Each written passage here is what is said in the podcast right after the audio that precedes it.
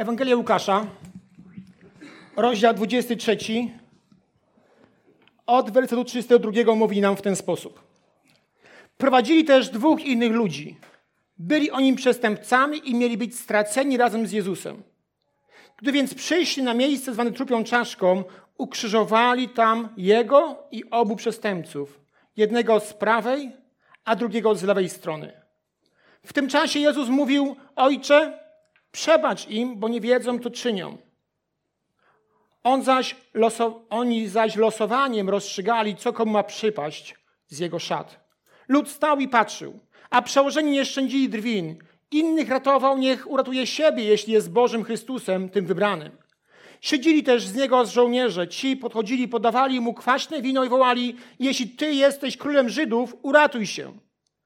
Widniał bowiem nad nim napis: To jest król Żydów. Zaczął mu również urągać jeden z ukrzyżowanych przestępców. Skoro jesteś Chrystusem, uratuj siebie i nas. Drugi natomiast skarcił go.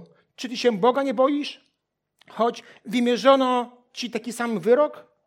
Nam wprawdzie sprawiedliwie, bo zasłużyliśmy na, to, ten człowiek jednak nie zrobił nic złego. I dodał Jezu, wspomnij o mnie, gdy przyjdziesz do swojego królestwa.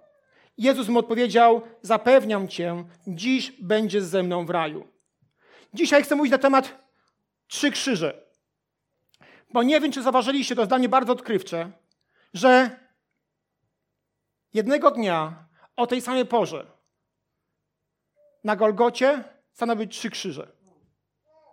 To jest bardzo e, ważne, ponieważ na Golgocie na miejscu zwanym trupia czaszka nie umierał jeden człowiek, zarazem Bóg, opuszczony, osamotniony, ale on umierał pośród ludzi. W tym samym momencie stanęły trzy krzyże. Jezus umierał wśród ludzi, wśród tych, do których przyszedł. Bóg tak sprawił, że w jednym momencie stanęły trzy krzyże, ale bardzo krzyże od siebie różne. Środkowy krzyż to krzyż zbawienia, na którym zawisł Jezus Chrystus, Mesjasz, który oddaje życie za ludzi po to, aby ludzie mogli żyć. Przyszedł do ludzi niosąc miłość i przebaczenie, a niejako w zamian odebrał niezrozumienie i potępienie. Obok krzyża, na którym zawisł Zbawiciel, stanął krzyż, na którym umrze zbuntowany wobec Boga człowiek. Krzyż ten to krzyż buntu. I wreszcie trzeci krzyż, krzyż pokuty, bo na tym krzyżu zawisł pokutujący człowiek. A więc po pierwsze, zapłatą za grzech jest śmierć. Taki widok można, a, czy taki wniosek można wysnuć, patrząc na te trzy krzyże. Bunt jest na pierwszym krzyżu. Jest głośny, oskarżający, wyzywający, niepohamowany. Bo taki właśnie zdaje się być głos osoby, która którą słychać z krzyża. Czy nie Ty jesteś Chrystusem? Skoro nim jesteś, ratuj siebie i nas. Przestępca, który był, który zawisł obok Jezusa, jest osobą pełną złości i goryczy. Jest reprezentantem wielu współczesnych ludzi, którzy winią Boga za to, co stało się w ich życiu. Jest tuż obok Boga. Jest tuż obok Jezusa, ale jego bunt, jego złość, jego nieprawość nie pozwala mu spojrzeć na to, kim jest Jezus. Gdzie jest ten Bóg? Mówi innymi słowy. Skoro, dlaczego On na to pozwala, abym umierał?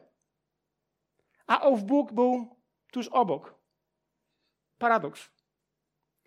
Ów Bóg był tuż obok i czekał, aż ten człowiek spojrzy na siebie, na swoje czyny i dostrzeże tego, który może mu pomóc.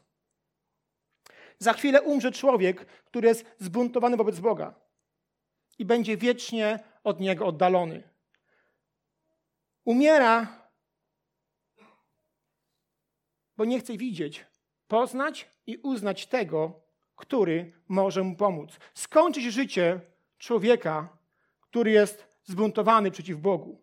W liście do Rzymian w pierwszym rozdziale od 18 wiersza czytamy w ten sposób. Albowiem gniew Boży z nieba objawia się przeciwko wszelkiej bezbożności i nieprawości ludzi, którzy przez nieprawość tłumią prawdę. Ponieważ to, co o Bogu wiedzieć można, jest dla nich jawne, gdyż Bóg im to objawił. Bo niewidzialna Jego istota, to jest wiekoista Jego moc i bóstwo, mogą być od stworzenia świata oglądane w dziełach i poznane umysłem. Tak, iż nic nie mają na swoją obronę.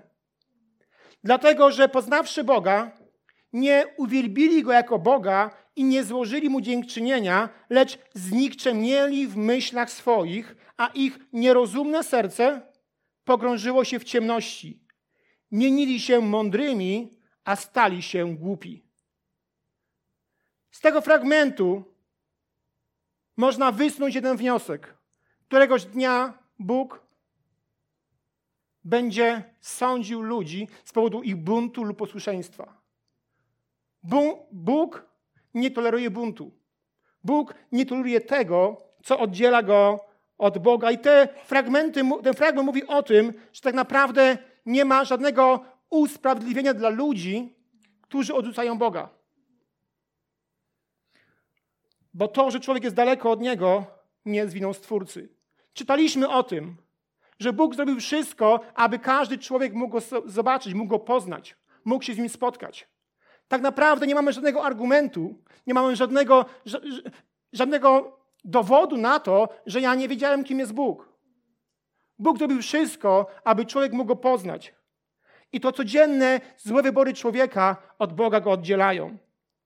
Przez te wersety Bóg mówi też w inny sposób.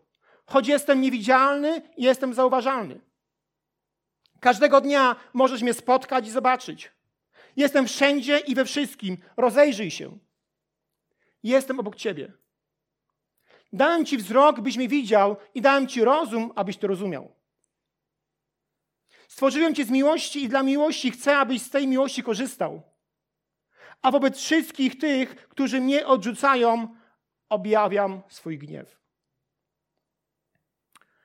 Ten nieszczęsny człowiek należy właśnie do tego grona, wobec, których, wobec którego objawia się Boży gniew. W ostatnich chwilach swego życia, poznawszy Boga, nie oddał mu chwały, lecz obwinia Stwórcę za swój los. Ale czy to Bóg był winien, że on był przestępcą? Czy to Bóg był winien, że on ponosi konsekwencje swoich wyborów? Czy to Bóg był winien za to, jak on kończy? Często najłatwiej jest Boga obwinić. Ale czy Bóg kazał mu być przestępcą? Nie, to człowiek dopuszcza się e, złych rzeczy. To człowiek wybiera złe rzeczy, a później ponosi konsekwencje. To człowiek dopuszcza do siebie grzech i to grzech sprawia, że z dobrych czy bardzo dobrych ludzi, których Bóg stworzył w Edenie, staliśmy się mniej dobrzy. To wpuszczony do ludzkiego życia grzech sprawia, że ludzie z istot zależnych od Boga chcą być niezależni od Boga. To ludzki wybór sprawia, że z istot inteligentnych człowiek coraz częściej zamienia się w zwierzę o zwierzęcych instynktach. To grzech i nasz wybór sprawia, że tak często jesteśmy daleko od Boga. Zapłatą za grzech jest śmierć. Zdaje się w bardzo wymowny sposób mówić, przemawiać ukrzyżowanie tego człowieka. Zapłatą za grzech jest śmierć. To pierwszy wniosek z tego kazania. Drugim wnioskiem jest to, że Bóg przebacza pokutującym. Po, po drugiej stronie Jezusa zawisł drugi człowiek. Postawiono drugi krzyż.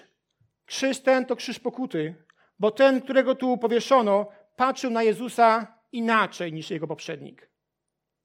Sprawiedliwy wyrok nam, wy, nam wymierzono. Słuszną ponosimy karę, powiedział. On sobie zdał z tego sprawę, że znalazł się na krzyżu z jakiegoś powodu. Z powodu swoich konsekwencji, z powodu wyborów, z powodu tego, że na coś coś zrobił. A więc on rozumie, nie ma żalu do Boga za to, że znalazł się na krzyżu.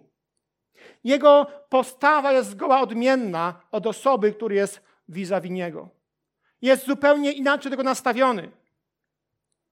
Nie ma w nim buntu, jest pokuta, pokora i wiara w to, że Jezus jest Synem Bożym. Ten przestępca w swojej postawie miał cechy, których często niestety nie mamy jako rodacy. Bo chyba każdy dorosły człowiek w naszym kraju słyszał choć raz słowo pokuta. Wybaczcie prywatę, przez dwadzieścia kilka lat wiedziałem, czym jest pokuta. Nawet robiłem pewne, pewne kroki, aby, aby, aby pokutować. E, chodziłem do spowiedzi, robiłem pewne rzeczy, szedłem do konfesjonału, powiedziałem swoje rzeczy, mówiłem litanie, e, które miałem e, jako zadośćuczynienie zrobić i wychodziłem taki sam, jak wchodziłem. To była pokuta, to była mowa ust. Pamiętam nieraz, że gdy mówiłem to litanie czy coś, co, co ksiądz mi zadał, żebym, żebym mógł to zrobić, to myślałem, bym gdzieś indziej. Tak naprawdę nie pokutowałem. To moje usta pokutowały, ale serce nie. I często to jest problem, bo nasze usta chcą pokutować, ale to wcale nie chodzi o mowę ust. W pokucie chodzi o mowę serca. Chodzi o to, aby od czegoś się oddzielić, aby coś zrobić, aby coś, coś w, w jakiś sposób wpłynąć na swoje życie.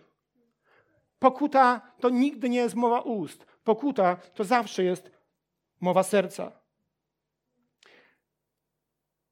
W Bożym rozumieniu pokuta to mowa serca, która przekłada się na pewne decyzje. W Bożym rozumieniu pokuta to wylewające się niczym potok serce, to konkretne decyzje i konkretne czyny poprawiające relacje z Bogiem. Nie chodzi o to, abyśmy my raz mówili jeden drugiemu o co chodzi. Chodzi o to, aby nasze serce chciało pokutować i odsunąć się od pewnych rzeczy. Bóg oczekuje od nas takiej postawy. Każdego dnia na nią czeka. I co najważniejsze, zawsze, zawsze na nią odpowiada. Księga Jeremiasza 15-19 mówi nam w ten sposób. Jeśli ty zawrócisz, to ja zwrócę się ku tobie i staniesz przed moim obliczem. Jeśli ty zawrócisz, to i ja zwrócę się ku tobie i staniesz przed moim obliczem. A zatem, jeśli człowiek w szczery sposób zwróci się do Boga, przyjdzie swoim sercem, Bóg nigdy nie odmawia pomocy, ratunku czy wsparcia. Nie wiem, czy ten przestępca słyszał kiedykolwiek ten werset z księgi Jeremiasza. Być może tak, być może nie. Natomiast jego śmierć i to, co dzieje się na krzyżu, mówi o tym, że Bóg przebacza pokutującym, że On reaguje na naszą pokutę wywodzącą się z serca. Trzeci wniosek. Nigdy nie jest za późno, aby przyjść do Boga. Również bardzo wyraźny wniosek. Nigdy nie jest za późno, aby przyjść do Boga. Zauważamy, że ten człowiek praktycznie umierając zwraca się do Boga. Czasami słyszę głosy oburzenia ludzi, którzy starają się przez całe życie żyć dobrym życiem, świętym życiem i mówią sobie, jak to? To jest niesprawiedliwe. To jest sprawiedliwe. Tylko w Boży, Bożym rozumieniu. Ten człowiek, ten człowiekowi wybaczono, ponieważ zamiast buntu w jego sercu była pokuta i pokora. Ten człowiek w swym sercu nie tylko uznał, że jest winien, ale uwierzył, że ten, który jest obok niego na krzyżu, nic złego nie uczynił. Uwierzył, że Jezus był niewinny. Jezu, wspomnij o mnie, gdy przyjdziesz, gdy wejdziesz do swego królestwa. Zawołał. W ostatniej godzinie życia uznał, że jego życie zależy od tego, czy Jezus wspomni o nim. Ciekawe słowo wspomnił, kilkakrotnie w Biblii występuje. I zawsze, ilekroć ludzie prosili Boga, aby On wspomniał na nich, On nigdy nie odmawiał. Biblia mówi, że Bóg wspomniał na Noego i zakończył potop. Bóg wspomniał Bóg na Abrahama i ocalił Lota. A zatem, gdy pokutujący przestępca prosi Syna Bożego, aby on wspomniał, Jezus nie odmawia. On również za chwilę miał skończyć swój żywot, ale jakże inaczej odchodzi wieczność. I był na wzgórzu Golgoty ten trzeci krzyż, najważniejszy, krzyż zbawienia, a na nim konał Zbawiciel. On nic złego nie uczynił. Pierwszy i być może ostatni przypadek tego, żeby ktoś był za niewinność ukrzyżowany. Umierał, bo wziął na siebie winy wszystkich nas, wszystkich ludzi. Obciążył się wszystkimi grzechami. Moi drodzy, tam na krzyżu rozstrzygały się nasze losy. Tam każdego z nas życie się rozstrzygało. Chrystus wziął na siebie to wszystko po to, abyśmy mogli żyć w oparciu o relację z Bogiem. Odchodził z tej ziemi nie po to, aby wszyscy ludzie, e, odchodził po to, aby wszyscy ludzie mogli mieć szczęśliwe, błogosławione życie. Nie było innej możliwości, aby człowiek mógł spotkać się z Bogiem. Wszystkie inne prawa zawiodły. Tylko ta śmierć mogła być pewnym pomostem pomiędzy człowiekiem a Bogiem. Nie wiem, ile razy oglądaliście e, próbę odtworzenia tych wydarzeń w wersji kinowej, telewizyjnej. Ja kilka razy oglądałem, ale mam taką myśl, że chyba żadna ekranizacja nie jest w stanie tego oddać w 100%. Pan Mel Gibson bardzo się postarał. Jest bardzo w tym, wydaje mi się, prawdziwy, jeżeli chodzi o, to, o wydarzenia, ale myślę sobie, że ogrom tego, co tam się działo, nie mieści się w kadrze telewizora ani kina, ani w ekranie kina. To była najbardziej okrutna, najbardziej przerażająca śmierć, jaką człowiek mógł widzieć. Trudno sobie nawet tą mękę wyobrazić. I Jezus zrobił to dla mnie i dla ciebie. On żył 30 lat 33 lata, ale też przez 30 lat na pewno mógł widzieć czy słyszeć, jak to się, e, jak to się odbywało. Przez całe swoje życie, 33 lata, mógł obserwować to, na czym polegało krzyżowanie człowieka. I myślę, że też jako człowiek miał pewne obawy.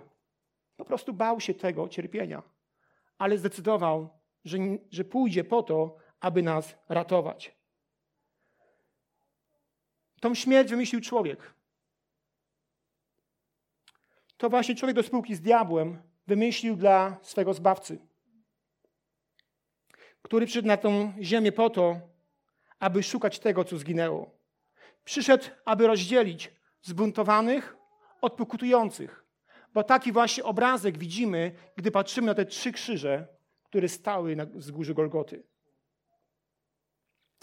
Z trzech krzyży skazańcy patrzą na to, co dzieje się na wzgórzu, na którym te krzyże ustawiono. Ten przestępca, który zabił na krzyżu buntu, widzi przełożonych ludu, naśmiewających się z Jezusa, widzi arcykapłanów, drwiących z Syna Człowieczego, widzi i słyszy urągających temu, o którym napisano król żydowski. On jest z nimi. On znalazł sobie obiekt, który mu pasuje. Nie chciał zauważyć, zauważyć Boga i dalej go nie zauważa. Skupi się na tych, którzy są w Jego myśli, którzy są jednomyślni z Nim. Ale przecież jakby chciał, to by zobaczył zupełnie inny obrazek. Bo również z krzyża mógł zobaczyć e, inny, inny obrazek. Ewangelia Jana 19:25 mówi nam, że blisko krzyża Jezusa stały jego matka i siostra jego matki, Maria, żona Klopasa i Maria Magdalena. Był też tam Jan Apostoł, zapewne również Józef z Armatei i Szymon Cyrynejczyk, który niósł jego krzyż. Były też tam kobiety i liczna rzesza ludu, którzy płakali. A więc on mógł widzieć zupełnie inny obrazek, ale tu też dokonał wyboru. Skupił się na tych, którzy się naśmiewali, którzy drwili, a nie patrzył na tych, którzy płakali. Z krzyża też widać świątynię. Za parę godzin zaczyna się Pascha wielkie żydowskie święto. Na to święto szła cała fala ludzi, niewątpliwie religijnych, o których można powiedzieć współczesnym językiem, że szli na mszę, szli na nabożeństwo. Napisane jest o tytułach tak. Ewangelia Marka, 15 rozdział, e, od 29 wersetu. A ci, którzy mimo przechodzili, bluźnili mu, kiwali głowami swymi i mówili: Hej, ty, który rozwalasz świątynię, a w trzy dni ją odbudowujesz, ratuj siebie samego i stąp z krzyża. Podobni arcykapłani wraz z uczonymi w piśmie drwili z niego i mówili do siebie, innych ratował, a siebie samego wyratować nie może. Dla nich wszystkich krzyż był zgorszeniem. Szli do kościoła. Mieli jasno, mieli jasne zasady. My jesteśmy ci dobrzy, a wszyscy ci, którzy tam wiszą, są tymi złymi. Pewnie nie przypuszczali, że osądzają Syna Bożego. Pewnie nie rozumieli tego, że to właśnie od tego krzyża, pośrodku tych trzech krzyży, zależy ich życie. Dla nich wszyscy, którzy wisieli na krzyżu, byli tylko warci złożeczenia.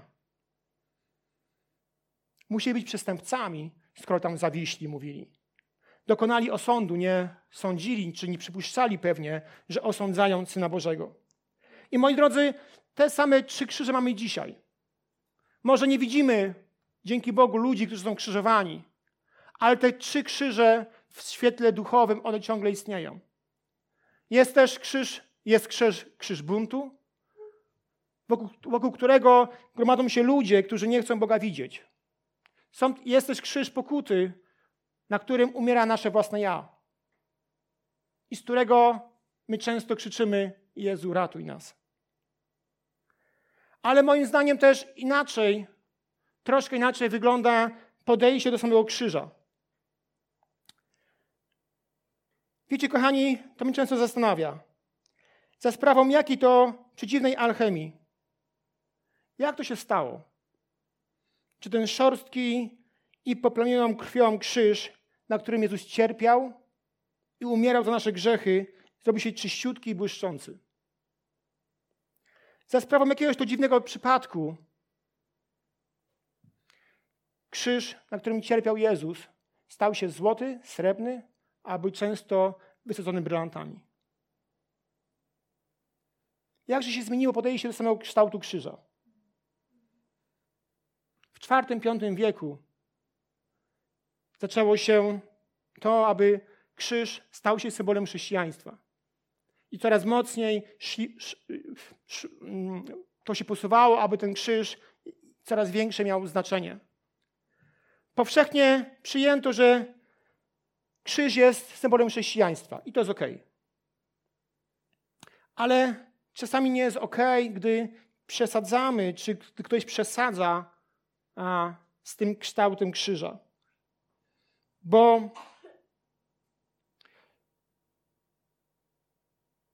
Bo często jest tak, że raczej krzyż w sam sobie niż to, co się na nim wydarzyło, ma większe dla nas, większą dla nas wagę. Święty, a nawet rzekomo wyposażony w magiczne moce krzyż stał się dziś talizmanem. Wielu ludzi, nie rozumiejąc tego, wiesza krzyż w swoim domu, myśląc, że to uchroni ich przed złem. To jest talizman. Przecież krzyż został wymyślony przez Persów, a udoskonalony przez Rzymian i służył temu, aby zabijać, aby mordować ludzi. Zrodziło się fałszywe przekonanie, że sam widok krzyża zapewnia boską ochronę. Miliony, miliony ludzi przesądnie wieszają krzyże w swoich domach, traktując krzyż jako talizman. Miliony ludzi zawiesza na szyi miniaturowy krzyżyk lub robi zwany znak krzyża, by od, odpędzić zło lub demony. Lecz zło i demony lekają się Chrystusa, nie krzyża. I każdy, kto wywiesza krzyż, nie będąc samym z Chrystusem ukrzyżowanym, robi to na darmo. Apostoł Paweł stwierdził tak, list do Koryntian, pierwszy list do Koryntian 1,18. Albowiem mowa o krzyżu jest głupstwem dla tych, którzy giną. Natomiast dla nas, którzy dostępujemy zbawienia, jest mocą Bożą. Zauważcie proszę, mowa o krzyżu, a nie sam krzyż. Moc krzyża nie tkwi w jego widoku, ale w głoszeniu go. Ponieważ moc krzyża nie ma nic wspólnego z kształtem, lecz ze śmiercią Chrystusa na nim. Moc krzyża tkwi w głoszeniu Ewangelii opartej na śmierci i zmartwychwstaniu. To, że Jezus został przybity do krzyża, świadczy o przerażającym rozmiarze zła, który się może gromadzić w ludzkim sercu. Powtórzę to jeszcze raz. Moc krzyża nie ma nic wspólnego z kształtem, ale z tym, co się na tym, na nim wydarzyło. A więc to wydarzenie na Golgocie pozostaje na całą wieczność świadkiem straszliwej prawdy, że serce ludzkie jest podstępne i gotowe do tego, aby wyrządzać wielkie zło. Księga Jeremiasza 17:9 mówi tak: Podstępne jest serce bardziej niż wszystko inne i zepsute. Któż może je poznać? To wydarzenie pokazuje nam, że pod maską człowieka, który jest mądry, inteligentny, uczuciowy, emocjonalny, może kryć się potężne zło,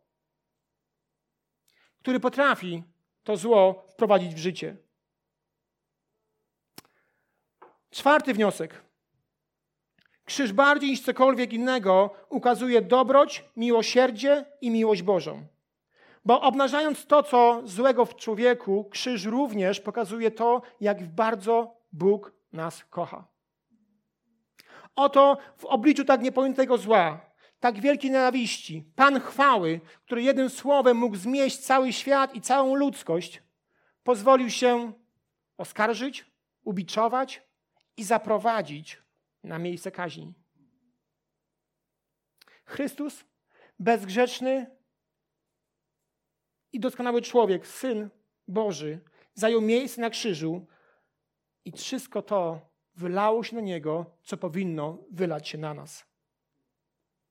Krzyż zatem dowodzi, że przebaczenie jest dostępne dla wszystkich grzeszników, dla ludzi, którzy chcą spotkać się z Bożą miłością, którzy chcą ją przyjąć, którzy chcą iść za Nim przez całe swoje życie. I piąty wniosek. Krzyż w dalszym ciągu jest narzędziem śmierci. W dalszym ciągu krzyż jest narzędziem śmierci, nie, ponieważ Ewangelia ma uczynić z ludzkim ja to, co krzyż uczynił z tymi, którzy na tym zawiśli. Ewangelia ma nasze ja ukrzyżować, uśmiercić. Z tego właśnie powodu krzyczał apostoł Paweł: Ukrzyżowany jestem z Chrystusem. To znaczy, że mało Pawła było w Pawle, a dużo Chrystusa w nim. A więc krzyż, mowa o krzyżu ma to spowodować, że będziemy zapierać się samych siebie, będziemy chcieć iść za Bogiem w całej pełni. A więc krzyż nie jest i nie powinien być wyjściem ewakuacyjnym z piekła do nieba, ale jest i powinien być miejscem, gdzie umieramy w Chrystusie. Przypowieści Salomona 14:12 mówi nam w ten sposób. Niejedna droga wydaje się człowiekowi prosta. W końcu jednak okazuje się drogą do zguby. W dzisiejszych czasach nie jest trudno sobie wyobrazić tłum pewnie religijnych ludzi, którzy idą na coś do kościoła. Też myślą sobie, jesteśmy sprawiedliwi, religijni, praktykujący. Jednak z tej historii wynika, że można być w tłumie i być daleko od Jezusa. Można być w tym tłumie, ale zupełnie z nim się rozminąć. Można podążać drogą, która się wydaje prosta, ale w rzeczywistości jest ślepą uliczką, na końcu której czyha śmierć. To jest zadziwiające. Jak często my jako ludzie potrafimy bazować na jakichś epizodach z, przeszłości i na tym budować swój optymizm. Nie wiem, czy wczoraj miałem fajną rozmowę z pewną osobą i rozmawialiśmy o, o, o, o tych świętach, o tym wydarzeniu i ona mówi do mnie jaką rzecz. Fajnie, że ponad tysiąc lat temu był chrzest polski. A on mówi, dlaczego? Mówi, bo to otworzyło nam drogę do zbawienia. Ciekawy wniosek. Ciekawe jest to, jak często szukamy jakichś epizodów, których się łapiemy i myślimy sobie, to nam pomoże. Być może to wydarzenie w przeszłości spowoduje, że będę w niebie.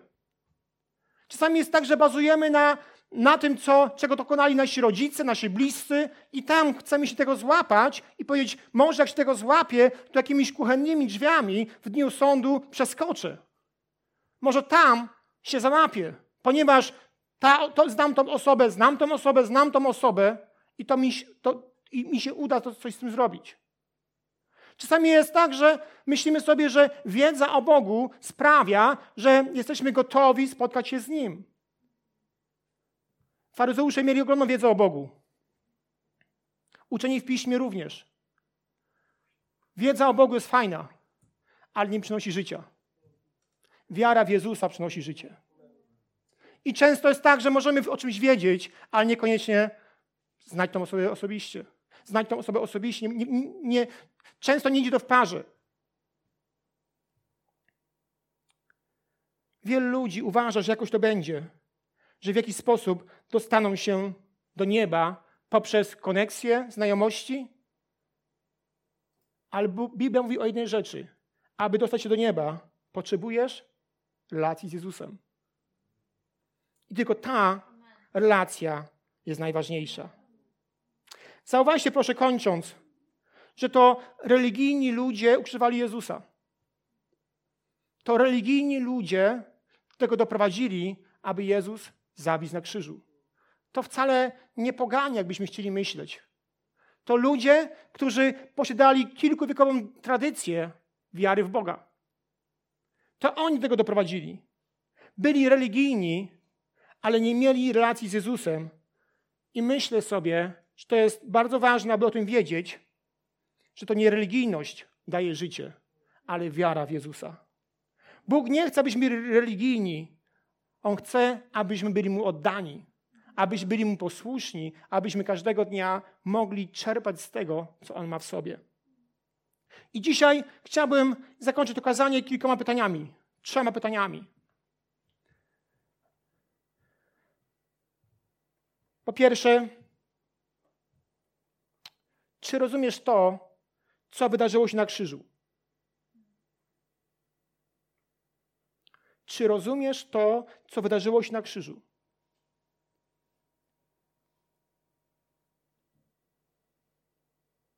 Drugie pytanie. Czy słysząc słowa będzie ze mną w raju, jesteś już pewien czy pewna, że te słowa skierowane są do ciebie?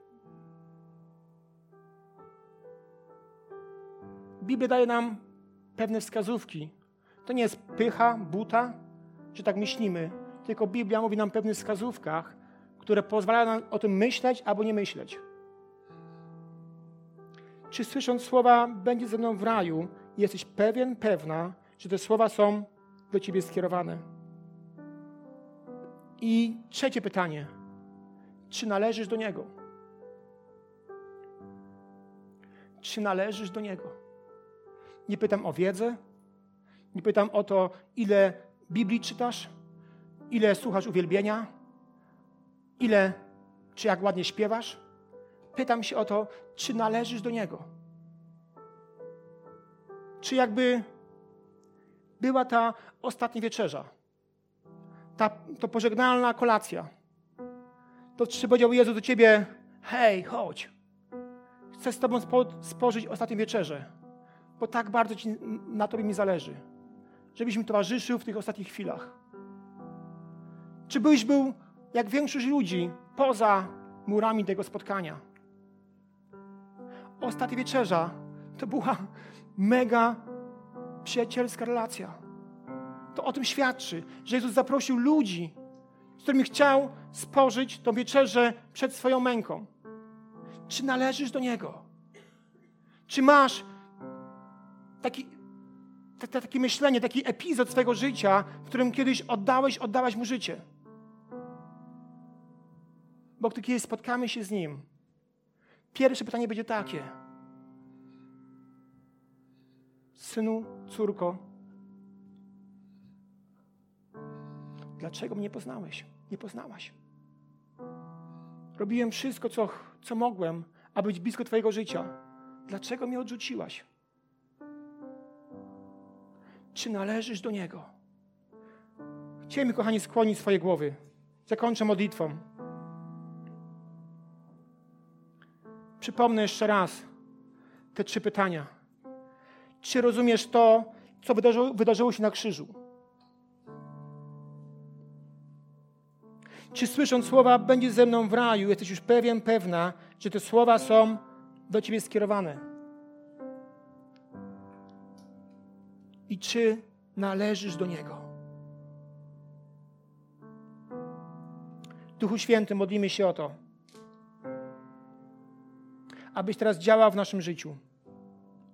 Modlę się o to, Panie, abyś teraz nam podpowiadał, jak wygląda nasze życie, abyś nam pokazywał, czy należymy do Ciebie. Duchu Święty, ja modlę się o to, abyś teraz dotykał naszych serc i abyśmy mogli mieć taki remament.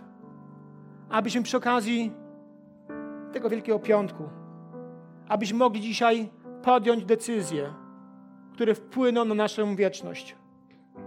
Duchu Święty, ja modlę się o to. Przyjdź, Panie. Przyjdź, Panie, dotykaj naszego wnętrza, naszego serca. Ojcze, ja modlę się o to, abyś Ty dzisiaj mówił do nas, abyś nas przekonywał, abyś nam pokazywał, jaki jest nasz stan ducha. Duchu Świętym, mów do nas.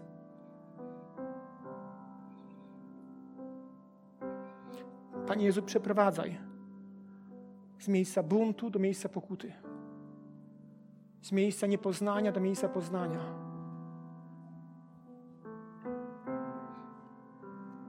A może dzisiaj jesteś w takim miejscu, w którym jeszcze nie jesteś pewien, pewna tego, że oddałaś życie Jezusowi, że do Niego należysz.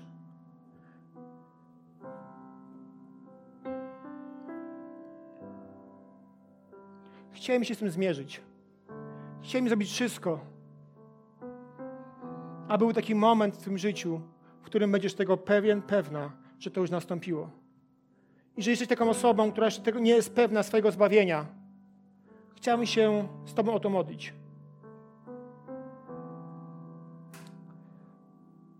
Wystarczy podnieść rękę. Nawet najskromniej jak potrafisz. Ale chciałem mieć pewność, że dzisiaj mówię do osoby, która chce pojednać się z Bogiem po to, aby żyć. Więc jeśli tego nigdy nie zrobiłeś, nie zrobiłaś, daj mi znać. Abyśmy mogli razem z Tobą się modlić i przeprowadzać Cię do miejsca, w którym słowa będzie ze mną w raju, będą miały sens. Czy jest taka osoba? Wystarczy podnieść rękę, pokazać, że potrzebujesz Bożej łaski, potrzebujesz Bożej miłości. Jest jedna osoba. Jezu, ja modlę się o to. Panie, ja modlę się o to, abyś Ty, Król, błogosławił nas.